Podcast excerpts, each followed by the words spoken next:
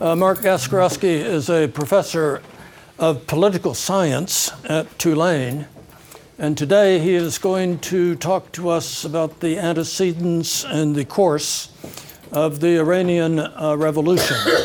Uh, this has a direct British connection because it was following the British lead in 1953 that the CIA overthrew the Iranian government.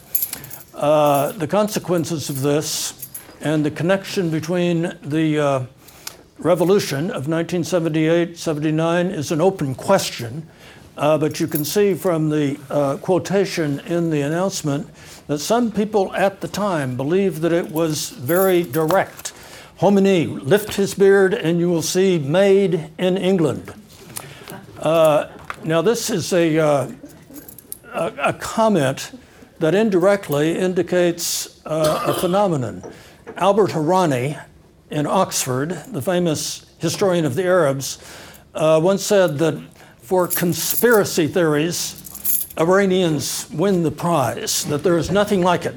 And I remarked at the time that that sounds to me something like a national stereotype.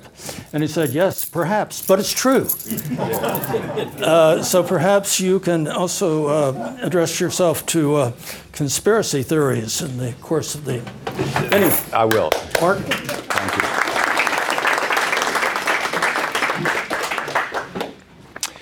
Well, thank you, Roger, and uh, thanks for inviting me here. As I've told a few people, this is my second time at University of Texas. Roger and Jim Bill uh, very graciously invited me here 30 something years ago to a, a, wonderful conference they had in 1985, and uh, it's nice to be back here. So thanks to Roger and thanks to the British Studies program for inviting me. Uh, I'm not going to be talking about the origins of the revolution. What I'm going to talk about here is uh, basically U.S. policy, mostly things CIA was doing, but U.S. policy toward Iran in the 10 month period after the revolution culminated.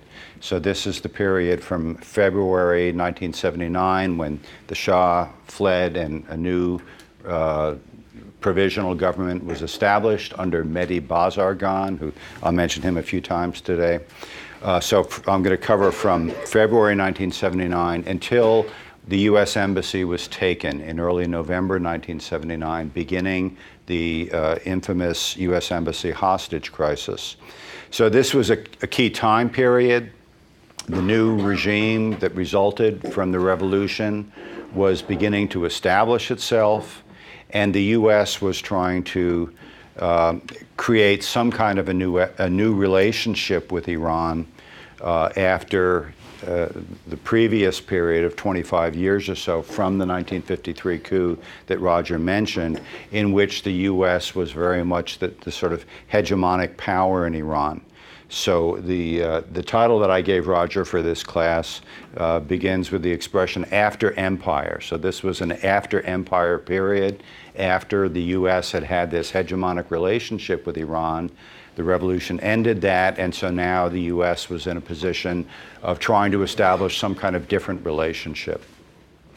Uh, there have been a lot of after empire periods. As Roger mentioned, the British had one in 1953. They had been thrown out by Prime Minister Mossadegh. The British embassy closed. Then, after the 1953 coup, they were allowed to come back into Iran and uh, reopen their embassy in December 1953 with a very different posture toward Iran, a much more conciliatory, uh, constructive posture. And of course, many other hegemonic powers out there, Britain and many other places, the French in Algeria and so many other places, the Soviets, uh, also have had these after empire uh, experiences. Anyway, I'm not going to talk about all of those, and I'm not going to say very much about Britain in 1953. Uh, mainly what I'm going to talk about is uh, what were you know some key things that the United States was doing in its policy toward Iran in this time period of February through November 1979. Uh, and in doing so, I'm going to be summarizing two articles that I've published about this in Middle East Journal and Middle Eastern Studies. Uh, which, if you want to see them, and they're, they're really good reads, I would say, uh, you can easily find my website. Well, if you can spell my name, you can find my website at Tulane and, and download them from there. And uh, I sent copies to Roger as well. Um, so, so let me first begin by just kind of sketching the background a little bit of this period of February through November 1979. Uh, the U.S. had be- become sort of the hegemonic power, the dominant power, the great power, exercising influence in Iran in 1953 when the CIA carried out a coup there that overthrew a popular, sort of secular nationalist government um, and created a very different era, an era that was a lot more repressive and in which Iran became sort of a battleship on the picket line around the Sino Soviet periphery. Uh, Iran was a key uh, player in the U.S. strategy of containment toward the Soviet Union throughout the Cold War. Uh, and uh, Iran, you know, was very, very useful to the United States in this capacity uh, after 53 through the 60s and into the 70s until the Iranian Revolution occurred. So the U.S. had been the hegemonic power before the revolution, much as Britain had been the hegemonic power in Iran prior to 1953. Um, during this time of U.S. hegemony in Iran, all kinds of wild sort of conspiracy theory scenarios uh, emerged uh, among Iranians. So they increasingly, during this 25 years, came to see the U.S. as what they still call today the Great Satan. And partly for good reason. I mean, this was very much blown out of proportion and exaggerated by Iranians. But the U.S uh, had done in the 1953 coup and continued to do things that were pretty harmful to Iran during this period, especially in propping up the regime of the Shah, who was not a hugely brutal dictator, but he was a dictator nonetheless. And uh, a lot of Iranians pretty rightly uh, blamed the United States for propping him up. So that by the time of the Iranian Revolution in 1978, 1979, there was a great deal of anti-Americanism in the United uh, in Iran. And then during the course of the revolution, this was greatly magnified. And the revolution was almost as much about anti Americanism as it was about creating an Islamic regime. And of course, Iran remains very anti American today, 40 years later. Um, so the, this 25 year or so period of American hegemony was a period in which there was you know, growing antipathy by Iranians toward the United States. Uh, and then it all came crashing down with the Iranian Revolution in 78, 79. And then in mid February 1979, suddenly the United States was faced with a very different situation. A situation where uh, we had little capability to do anything in Iran, where our clients and puppets had either fled into exile or were, you know, uh, cowering somewhere underground inside Iran, uh, and where Iran's leaders were ranged from pretty damn anti-American to extremely anti-American. So it was a very different situation that the U.S. faced in this 10-month period. Um, the U.S. had basically three main goals during this period. I'm not going to dwell on this, but let me just quickly go through it. First of all, the U.S. wanted to keep Iran as you know the battleship in this picket, picket line around the Sino-Soviet periphery. They knew that Iran was no longer going to be, you know, working closely with the U.S. on anything, but they certainly wanted to maintain Iran's territorial integrity, which there were a lot of challenges to during this period.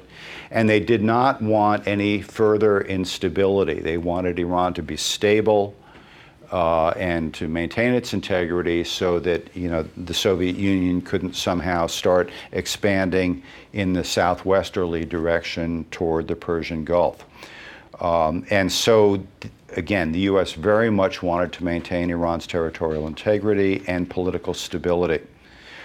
many Iranians thought it was quite the opposite. Many Iranians thought the United States was fomenting the political instability and was trying to break up Iran in this period. It was quite the opposite.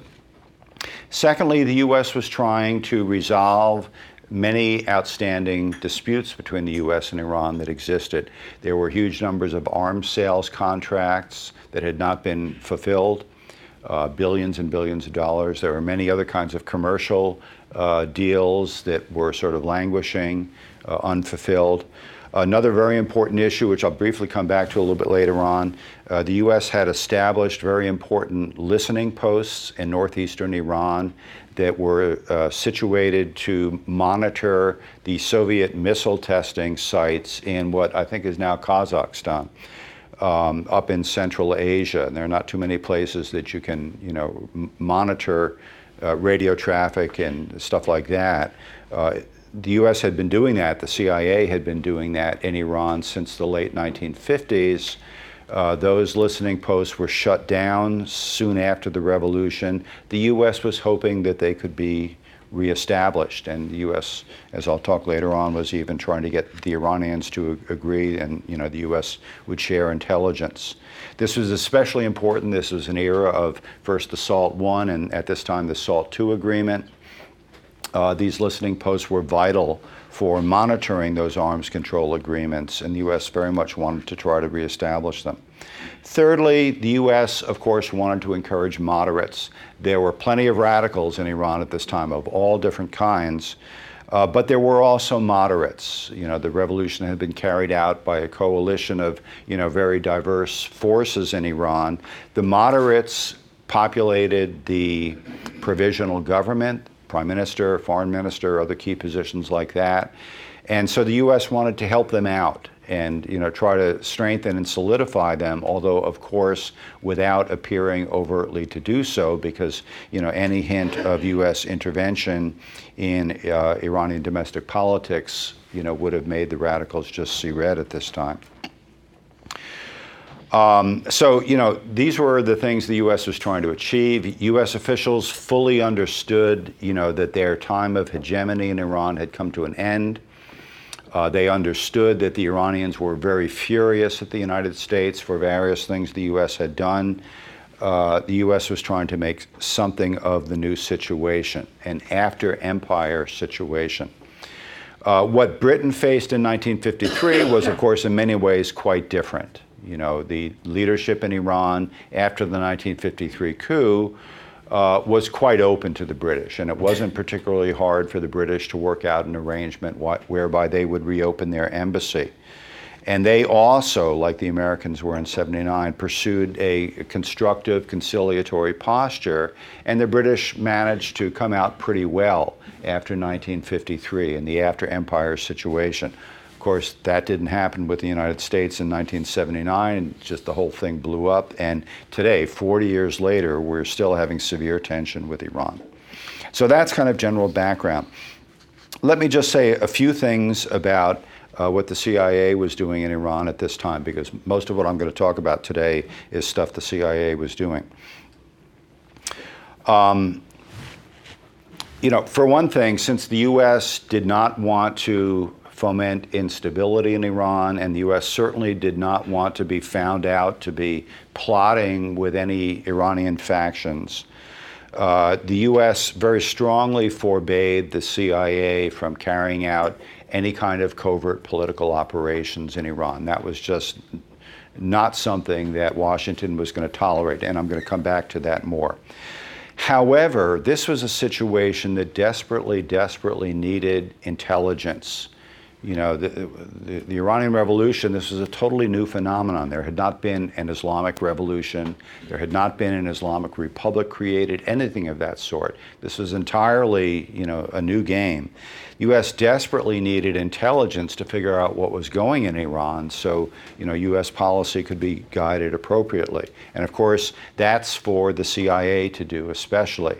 So while Washington did not want CIA to be doing covert operations, covert political operations, it certainly wanted CIA to gather intelligence. And CIA did, as you'll see. Uh, you'll be amazed at some of the things I'm going to say about that. Uh, so CIA was in Iran. It had a small presence. It had most of the time four CIA officers undercover in the U.S. Embassy in this period from February uh, through uh, early November of 1979. What they were doing was gathering intelligence, not carrying out covert political activities. There were two main problems that the CIA station in Iran labored under in this time period, as you can imagine. First of all, intense anti Americanism. This is a very dangerous time for any American to be in Iran let alone a CIA officer. It was an extremely dangerous situation. It, it, may well be that there's never been a place where the CIA has had a, a, station that has been more difficult to operate. Even the Soviet Union. I mean, if you get picked up by the KGB and you're a CIA guy, well, they'll just deport you. In Iran, when CIA people got captured, they weren't deported, they were kept as hostages and tortured. Um, so it was an extremely tense situation for Americans in general, and especially for the CIA in Iran. Uh, and indeed, when the U.S. Embassy was taken and 53 Americans were taken hostage, three of them were CIA officers, and they were treated pretty badly, tortured, kept in solitary confinement, subject to mock executions, and things of that sort. So that's just an illustration of, you know, the difficulties that CIA faced. These difficulties uh, made it necessary to have some uh, pretty strict restrictions on what CIA was doing. They had to do just intense security precautions, like, for example, making sure they weren't being monitored, staying away from any contacts, things of that sort. Uh, so, very, very strict security precautions. Um, for most of this time period, CIA officers were rotated in and out of Iran on very brief assignments, typically three months. As far as I know, only one CIA officer stayed longer than three months in this period. He stayed for four months and then was taken hostage. Um, no CIA officers with prior experience in Iran could be deployed there because, of course, they would be known which meant no one with any expertise on Iran, no one with Persian language capabilities or anything like that. So CIA was laboring under very, very severe restrictions in Iran in this 10 month period. Furthermore, as you can imagine, uh, with the intense anti Americanism that existed, uh, the many, many contacts that the CIA had previously had in Iran, you know, hundreds, probably thousands of people, uh, were many of them left Iran. Some of them were thrown in prison and executed during this period. Uh, those others who survived stayed far, far away from their CIA contacts. And so almost all of the contacts the CIA had previously for intelligence gathering and things like that uh, had melted away in one way or another. And so the CIA people who were there were faced with having to develop, you know, whole, whole new sets of uh, intelligence contacts inside Iran. So it's a very, very difficult situation for CIA to operate. And in fact, it, it's amazing that, that they did as much stuff as they did, which I'm going to explain in a minute, uh, given these uh, severe problems. So now let me sketch out these two papers that cover U.S. Uh, policy toward Iran in this period. Um, I'm not going to go into all the juicy details, which there are a lot of in these papers. If you like spy stories, these are good reads, I would say. Um, so let me begin with uh, a paper that I published in Middle Eastern Studies in 2014. Um, this paper gives an overview of CIA activities in Iran, and especially CIA contacts in Iran in this period, February through early November 1979. It's based on a, an incredible resource that Iran people have, but almost nobody uses, and that is when the radical Islamist students seized the U.S. Embassy in November 1979, they seized a huge amount of U.S. government documents, including CIA documents, that had not yet been destroyed. The embassy personnel destroyed some documents, but most of it they didn't because this happened so quickly. So the students who took the embassy had just mountains and mountains of, doc- of U.S. government documents including what in the end were hundreds of pages of CIA cables, many of which had been shredded, but shredded in a way that they could be pieced back together. So the students who took the embassy, they basically got a bunch of Iranians with carpet weaving skills and taped together these shredded CIA documents, which you have to be very meticulous to do. Uh, and there's this whole treasure trove of this kind of material. This was uh, gradually published by the Iranians in the course of the 1980s. They published about 73 volumes of US government documents, and it's fascinating stuff. Um, it was pretty hard to get hold of for a long time, uh, and was illegal to have, but now it's on the internet, of course. Um, and so all of it's out there, and it's been out there for, you know, easily accessible for about 10 years. And this material just provides incredible detail on especially CIA activities. I mean, anybody here ever seen a CIA cable? It's not something you come across every day, but there is just a wealth of this material for Iran in this time period. So it's mainly that that is the basis for uh, the, this first of the two papers I'm going to be talking about. I did, however, supplement it with uh, interviews with various people. I interviewed two of the three CIA guys who were taken hostage, uh, several other CIA people who were involved in this kind of stuff, and a bunch of the State Department people and also actually several of the Iranians who were involved in taking the hostages, one of whom was a student of mine when I taught at Tehran University in the late 90s. Uh, so documents supplemented with interviews is my uh, source for this first paper and pretty much the second paper too. So let me just quickly go through um, the main brunt of this paper, which is uh, I go through five categories of Iranians that the CIA was basically spying on, gathering intelligence on, uh, in this time period of 1979, and I'll just sort of sketch out what they were trying to do and what they were not doing, and then kind of summarize that very quickly. First category Iranian government officials. Um, the U.S. had a lot of contact with the Bazargan government in this period, February through uh, November 1979. Most of the, all of this was carried out n- not by CIA officers or most of this was not by CIA officers, but by the regular embassy diplomats. The am- ambassador, while there was still a U.S. ambassador there, and then his replacement and others. Um, the main point of contact who soon emerged was a guy named Abbas Amir Entezam. He was deputy prime minister for most of this time period, but then in about uh, July or August, he was sent off to be uh, Iran's ambassador to five Scandinavian countries. Um, he was a key figure, not actually in what I'm talking about now, but, but the second paper that I'm going to talk about in a few minutes. So I'll come back to him. There was also a fair amount of contact with Prime Minister Bazargan himself, also very much with uh, the foreign minister during most of this period, uh, Ibrahim Yazdi, and uh, various other uh, officials. Um, CIA tried to recruit several key Iranians as intelligence sources in this period, not the ones I just mentioned. The most important person they tried to recruit was a guy named Abul Hassan Bani who in 1980 was elected Iran's first president.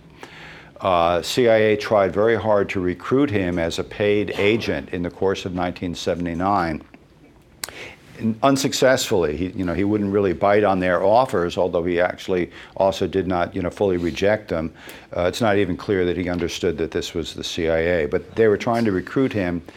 Uh, the, the, the, problem is that uh, the documents on this were not destroyed when the embassy was taken, and so the hostage takers pretty quickly f- found all this stuff and used it to discredit Bani Sadr. And they quickly published a volume of CIA reports on these efforts to recruit him, and it, it hurt him very much and undermined him, and eventually he was forced to flee into exile. Uh, CIA also tried to recruit a couple of high ranking military officers, one in Hong Kong, another in Italy. Uh, both of those also did not pan out. The one Iranian government official who they do seem to have recruited was an Iranian Christian woman named Victoria Basiri, who was in the Iranian foreign ministry. Uh, they recruited her, put her on the CIA payroll. Uh, she, in the end, didn't really provide much information, but unfortunately, the documents on this uh, were found by the Iranians who seized the embassy, and she was arrested and later executed for this. So, you know, going on the CIA payroll is something you need to be careful about, and she's not the only one. I'll, I'll be talking about a few more. Um, so, some efforts to recruit Iranian government officials, nothing really panned out there. Uh, second category of Iranians the CIA really tried to recruit were various moderate opposition activists inside Iran. In a few minutes, I'll talk about people in exile outside of Iran. As you can imagine, all kinds of Iranians who were at all pro-American, you know, approached the U.S. embassy in various ways at this time. Many of them had, you know, plots that that they were undertaking most of which were just totally pie in the sky. You know, th- this was sometimes even things like a cab driver, you know, coming up to an American and saying, "I can tell you how to overthrow the Khomeini regime." Um, so. Th- the U.S. Embassy was constantly being approached by these kinds of people. You know, most of them were not at all serious. Most of them, you know, U.S. was uh, very politely rejecting. But there were two important, very important Iranians that CIA did very extensively pursue in this period uh, in the realm of uh, moderate opposition figures inside Iran. Uh, the first was people surrounding Grand Ayatollah Shariat Madari. Uh, Shariat Madari was pretty much the only other Iranian cleric of high rank and popularity to match Khomeini's. And Shariat Madari and Khomeini uh, were very, very different. Shariat Madari was a moderate, believed in separation between church and state, did not want an Islamic republic, all of which Khomeini wanted. So we can say that these were two major rivalries at the highest levels of the Shia clergy. Anyway, people around Shariat Madari began approaching the U.S. Embassy in various ways in this period, beginning in February 1979. And of course, the US government was very interested in this. And so they had CIA pursue these various approaches. Um, and they met with various intermediaries, uh, one of whom was even Shariat Madari's son, uh, about this to try to find out what Shariat Madari was up to, what did he want to do, what kind of capabilities did he have, and all these kinds of things. As these contacts progressed, uh, Shariat Madari's people began asking for U.S. support, you know, basically millions of dollars in support, even though Shariat Madari had an awful lot of money. Um, and so the CIA station, you know, cabled this back to CIA headquarters saying, look, you know, the Shariat Madari people are asking us for money and other kinds of assistance. Uh, we think that this would be a really good opportunity to engage in covert operations. CIA headquarters cabled back and said, no, don't do it. We are not doing covert operations in Iran. Just pursue these people for intelligence gathering purposes. And so, in the end, nothing really came of this. Uh, but there is a huge uh, paper trail of this kind of stuff, which the captors of the embassy found and pieced together. Uh, this is more than one whole book worth of CIA documents on this. Um, so, you know, this was revealed in 1980 81, very much discredited Shariat Madari. He was uh, soon stripped of his clerical rank, which is roughly equivalent to stripping the Pope of his rank in the Catholic Church, uh, put under house arrest until he died in 1986. So, a major CIA effort to collect intelligence on the Shariat Madari uh, network. Second one that was parallel to this uh, involved uh, a guy named Khosrow Qashqai. The Qashqai were and still are today uh, a pretty important tribe located in south central Iran, in the area around Shiraz. They're Turkic people, they speak a, a Turkic dialect. Um, the CIA had had extensive dealings with him back in the 40s and early 50s, which I've written another paper about. I won't even go into it now.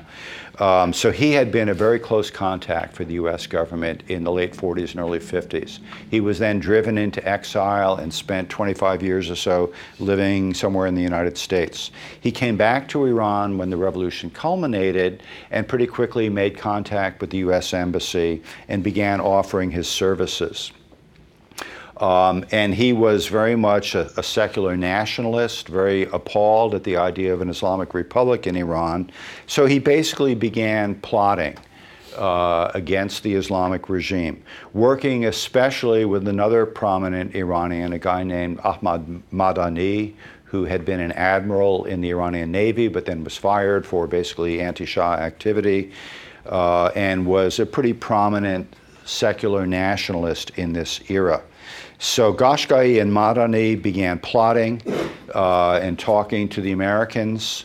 Uh, gradually, they also began asking for assistance of various kinds. So, again, the CIA station in Tehran cabled CIA headquarters and said, Look, we think this could be a really good opportunity to do covert operations inside Iran. Again, CIA responded and said, We are not doing that. Uh, just maintain contact with these guys for intelligence gathering purposes, see what they've got, but do not give them any kind of assistance. Um, so, two major, major efforts the CIA turned down to uh, you know, deal with relatively powerful opposition factions at this time. Uh, Madani, uh, Madani, well, Khosrow was thrown in prison uh, once the, after uh, you know the embassy was seized, once the students who took the embassy pieced together some of these CIA documents, they used those to incriminate him, and you know they are pretty incriminating, frankly. And he was eventually executed. Uh, Ahmad Madani, the Navy guy who was working with him, uh, escaped you know, across the Turkish border into exile. Uh, the American, he quickly went to the American embassy in uh, or consulate in Istanbul. Uh, the U.S. started giving him millions of dollars in 1980, 1981. So he was really the first of the Iranian exile groups that the U.S. was supporting uh, after the embassy was seized, but eventually he was too independent and they cut him off. And the Iranian government actually tried to poison him twice when he was in exile, but they never managed to kill him. He died a few years ago, you know, out in California. Uh, so, two major efforts by the CIA to gather intelligence, but not to carry out covert political operations through these two networks. I should just mention one other person uh, in this category. There was a, uh, an Iranian Jewish guy named Simon Farzami, who uh, apparently had been a long-standing contact of the CIA. Um, there were some documents on him. These were also found by the hostage takers, and they arrested him and had him executed as well. Third category that gets more and more interesting. Uh, there was the radical left. There were various different radical leftist factions who were sort of latecomers to the revolution, but by early 1979 they had seized a lot of weapons. They were rapidly recruiting on Iran's campuses, and during the course of 1979 they became powerful actors and real threats to the Islamic regime. So much so that in, in basically in 1981 they launched a counter-revolution against the Islamic regime that failed. So there was a, a rapidly emerging radical leftist opposition in 1979.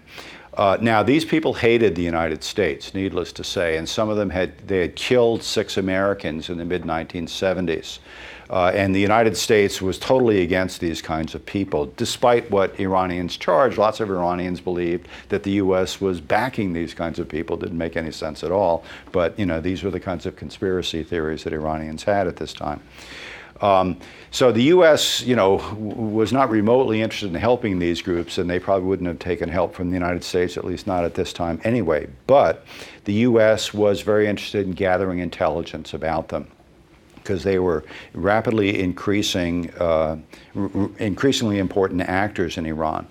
And so uh, the embassy documents provide details on three sets, three informants that managed to actually gather a lot of intelligence about uh, one of these radical leftist groups, the Verenigde Gauw.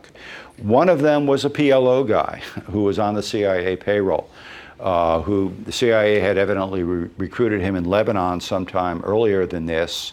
He then happened to be the head of a PLO team that was sent to Iran in 1979 to help train Iranian Revolutionary Guards. And so now he began reporting back to his CIA handlers from Iran about you know things that he saw in, in this capacity of uh, heading a training mission to the Revolutionary Guards.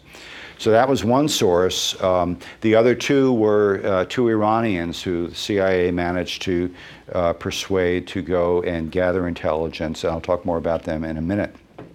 So the U.S. had penetrations of the radical left in Iran in this period and actually gathered quite a bit of information about them. Fourth, and very much in parallel with the radical left, um, there were various ethnically based guerrilla groups that were emerging in Iran in this period. Most importantly, Kurds, which Iran has a lot of, uh, but also ethnic Arabs in southwestern Iran and Khuzestan, uh, Turkomans in the northeast, Baluch in the southeast, uh, and later on Qashqais and others. So there was rapidly growing ethnic unrest, ethnically based guerrilla movements that were starting to clash with the Iranian security forces by April or so of 1979. So the U.S. wanted to gather intelligence on these groups. Um, and some of these groups, particularly the Kurds, were connected with the radical leftists. There's you know longstanding connections there. Uh, so uh, the three people who the CIA had reporting on the radical left, the PLO guy and two others, also reported on the ethnic guerrillas of various sorts. The PLO guy reported information to CIA on the Arab guerrillas who were beginning to emerge, uh, and then the other two informants reported on uh, Kurds. One of them was even wounded in a clash between Kurds and the Revolutionary Guards. In addition to those three informants inside Iran, CIA had a lot of good connections in Europe uh, that reported mainly on the Kurds, but a little bit on Arabs as well. Uh, there were several uh, connections that they had in Europe, mostly in Germany, with Iranian Kurds. And they began to get evidence through these connections that Iraq was beginning to help Iranian Kurdish guerrillas against Iran. This was about mid September 1979. And of course, this was an extremely important issue and very explosive. And also, the CIA saw this as you know, valuable intelligence we can give to the Iranian government, tell them that the Iraqis are supporting these Kurdish guerrillas. That will further ingratiate us with the Iranian government. On the other hand, CIA also got intelligence, evidently from MI6, British Intelligence Service, uh, that Iran was supporting Iraqi Kurds. So this was going both ways. Uh, last set of Iranians that CIA was cultivating were various exile opposition groups. During the course of 1979, lots of uh, pro monarchist or otherwise anti Islamist Iranians uh, were escaping the country, mostly showing up in Europe. And a, a, lot of them, as soon as they did, approached the U.S. Embassy in country X or country Y, saying that they had all kinds of connections back in Iran and they were ready to launch a coup or a guerrilla movement or something like that.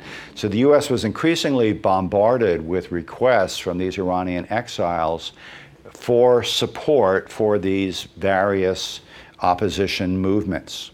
Uh, there got to be so many that at a certain point the State Department sent a cable around to the major European embassies, basically telling them, don't deal with these Iranians. We're getting so many of these requests from these Iranian exiles, just show them the door. Um, so there were a lot of approaches to the U.S., but the U.S. basically believed that none of these Iranian exile groups had any capability to overthrow the Islamic regime. This is a very clear-sighted analysis by the U.S. Uh, and therefore, we should not really have any dealings other than, you know, politely talking to them a little bit. We certainly should not support them. Of course, after the embassy was taken, the U.S. did begin to support exile opposition groups. As I said, first Madani, they gave him several million dollars. Later on, various others. And through about 1996, the U.S. was supporting exile groups. It never amounted to much of anything, but the U.S. probably spent $20 million or so, but not during the period before the hostage crisis that I'm focusing on. So anyway, you know, CIA was busy, as you can see. They were having dealings with all different kinds of people. This is dozens and dozens of contacts that I've just been sketching. Um, all for the purpose of gathering intelligence, not supporting opposition to the Islamic regime. Many of these contacts were asking the U.S. for support. And in my going through the documents, I identified at least 16 occasions on which CIA or State Department officials refused or declined to give support to Iranian plotters. Uh, some of these were more than once for the same guy, but there were at least 11 Iranian plot, would-be plotters who were denied support by the United States on a total of at least 16 occasions, probably many more than those 16. So the U.S. had plenty of opportunity in this period to foment trouble in Iran, but this was not what the United States wanted to do, and the U.S. turned down lots of opportunities to do so. Anyway, that's the first paper. Second paper, uh, I'll talk about more quickly because I'm running out of time. Uh, the other really interesting thing that the United States was doing in this time period in Iran was gradually gearing up an intelligence sharing relationship with the Bazargan government. So uh, I published an article in the Middle East Journal in 2012 that details this, and so I'll sketch it out now. Um, in the early months after the revolution, the Bazargan government they were as desperate for information about what was going on as the U.S. was or anybody else. I mean, this was really the fog of revolution, and you know, it was quite unclear what all was happening. And so, uh, beginning basically in May 1979, Bazargan himself and other key top officials in the provisional government began asking U.S. embassy officials for intelligence on certain threats to the new regime. Uh, initially, they were asking for any intelligence the U.S. had on these ethnic uprisings that were occurring the Kurds, the Arabs, and others. Iranians didn't have much information on that. They, of course, assumed that the CIA knew everything and that CIA then would be able to give them some stuff. Um, and so they began asking for that. Uh, within a month or so, they also began asking for intelligence from the U.S. on Iraq's intentions toward Iran. By this time, Saddam Hussein was in power in Iraq. He was intensely hostile toward Iran. He was very much fomenting unrest, especially among Kurds uh, and, and among Iranian Arabs. And of course, eventually he invaded Iran in September 1980. So the Bazargan government began asking the U.S. Embassy, and they were not in direct contact with CIA people. These were uh, State Department diplomats they were asking for intelligence on the ethnic uh, uprisings and on Iraqi intelligence. So the U.S. began to give them sort of small amounts of stuff, uh, sort of small intelligence reports. But as these requests persisted, the uh, embassy uh, contacted the State Department and said, look, we think this would be a good idea. We think we should really step up this intelligence provision stuff that we're doing now, give the Iranians some really good stuff. They'll really appreciate it. It will help us, you know, improve our relations with them. And so the State Department ag- agreed. So in July 1979, the number two person in the State Department, David Newsom, uh, approved this and began working with the CIA to set up a series of intelligence briefings by CIA personnel in Tehran uh, to top members of the Bazargan government. Uh, so this was mostly to, this was to be done by CIA officers, and the intelligence was intelligence that the CIA acquired, but the State Department was overseeing these briefings. So two briefings occurred. The first was in late August. Uh, when uh, the guy who was at this time the National Intelligence Officer for the Middle East, his name was Robert Ames, he was later killed in one of the terrorist bombings in Beirut.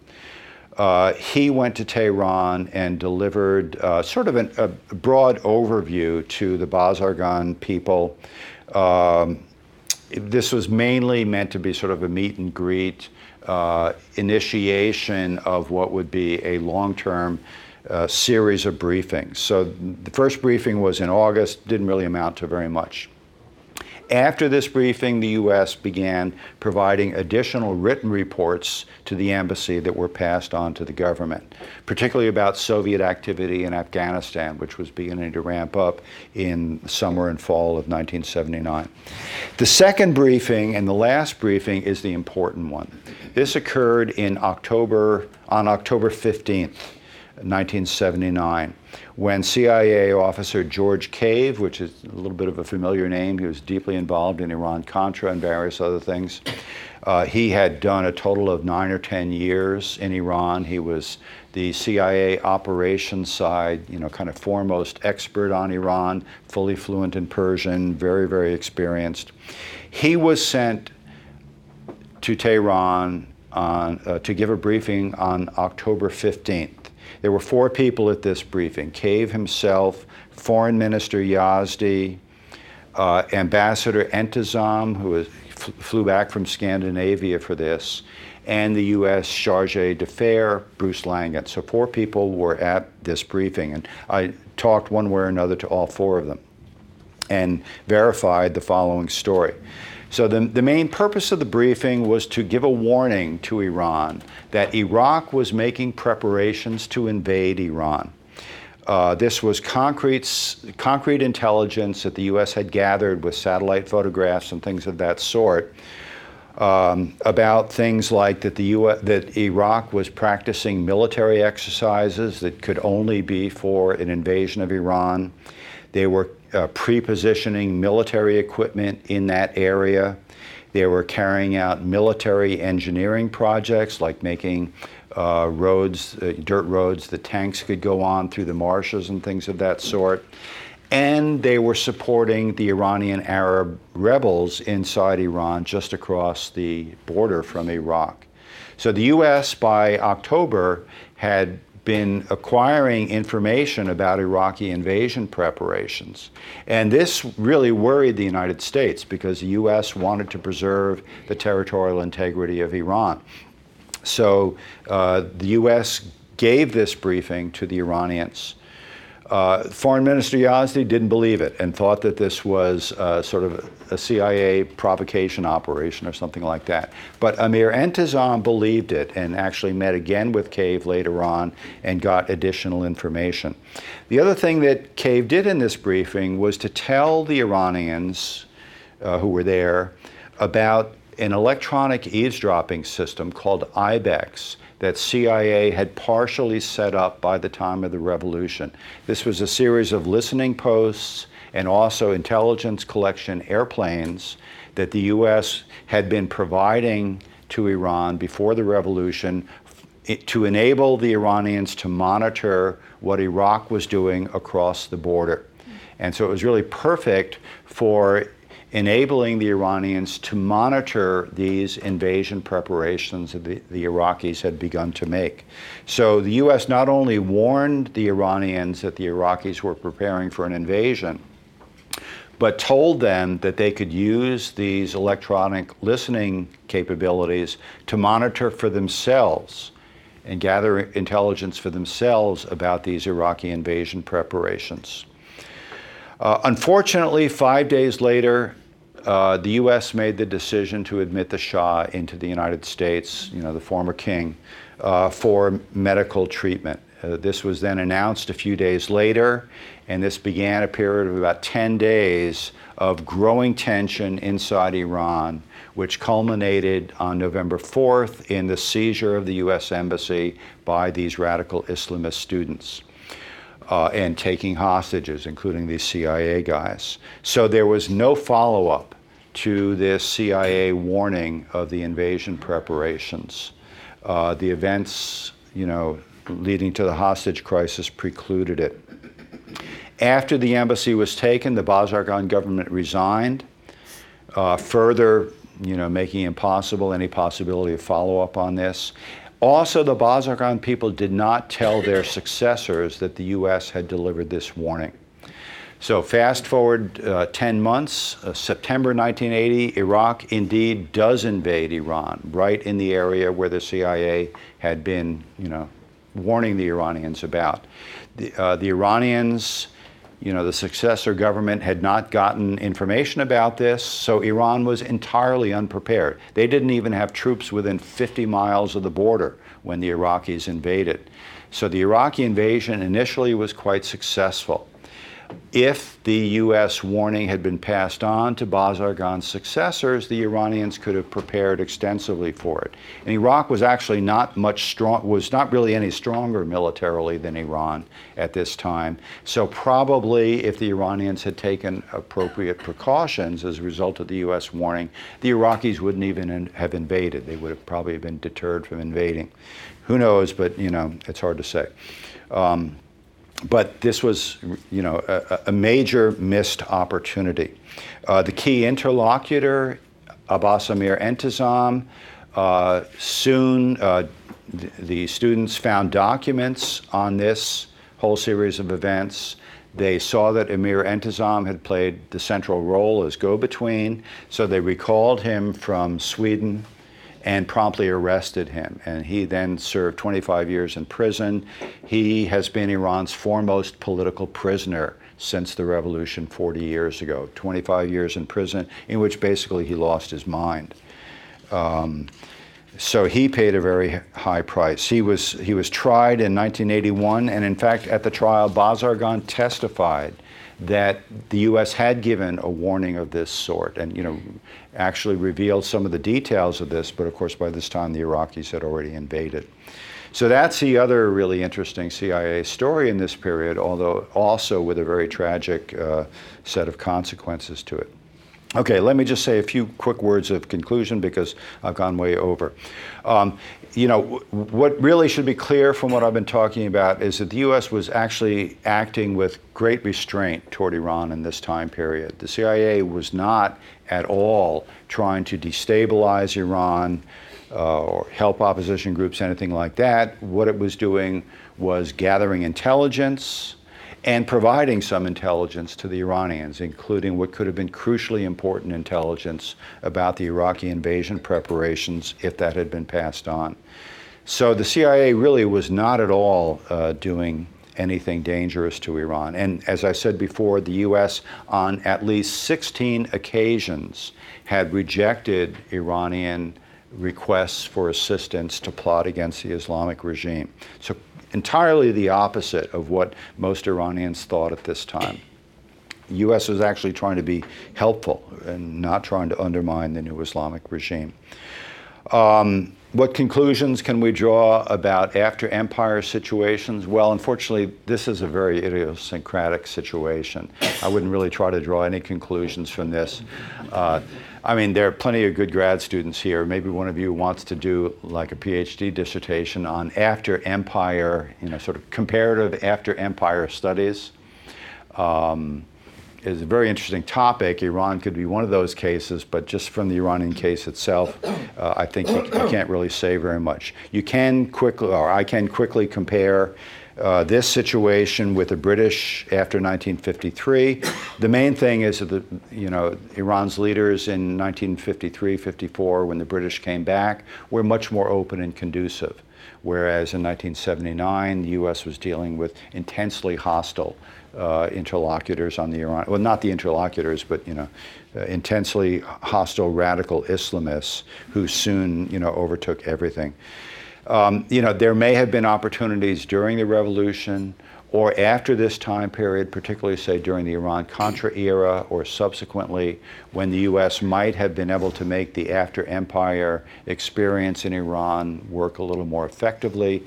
For whatever set of reasons, we've missed those various opportunities, and here we are 40 years later with uh, very tense relations with Iran. So that's my story.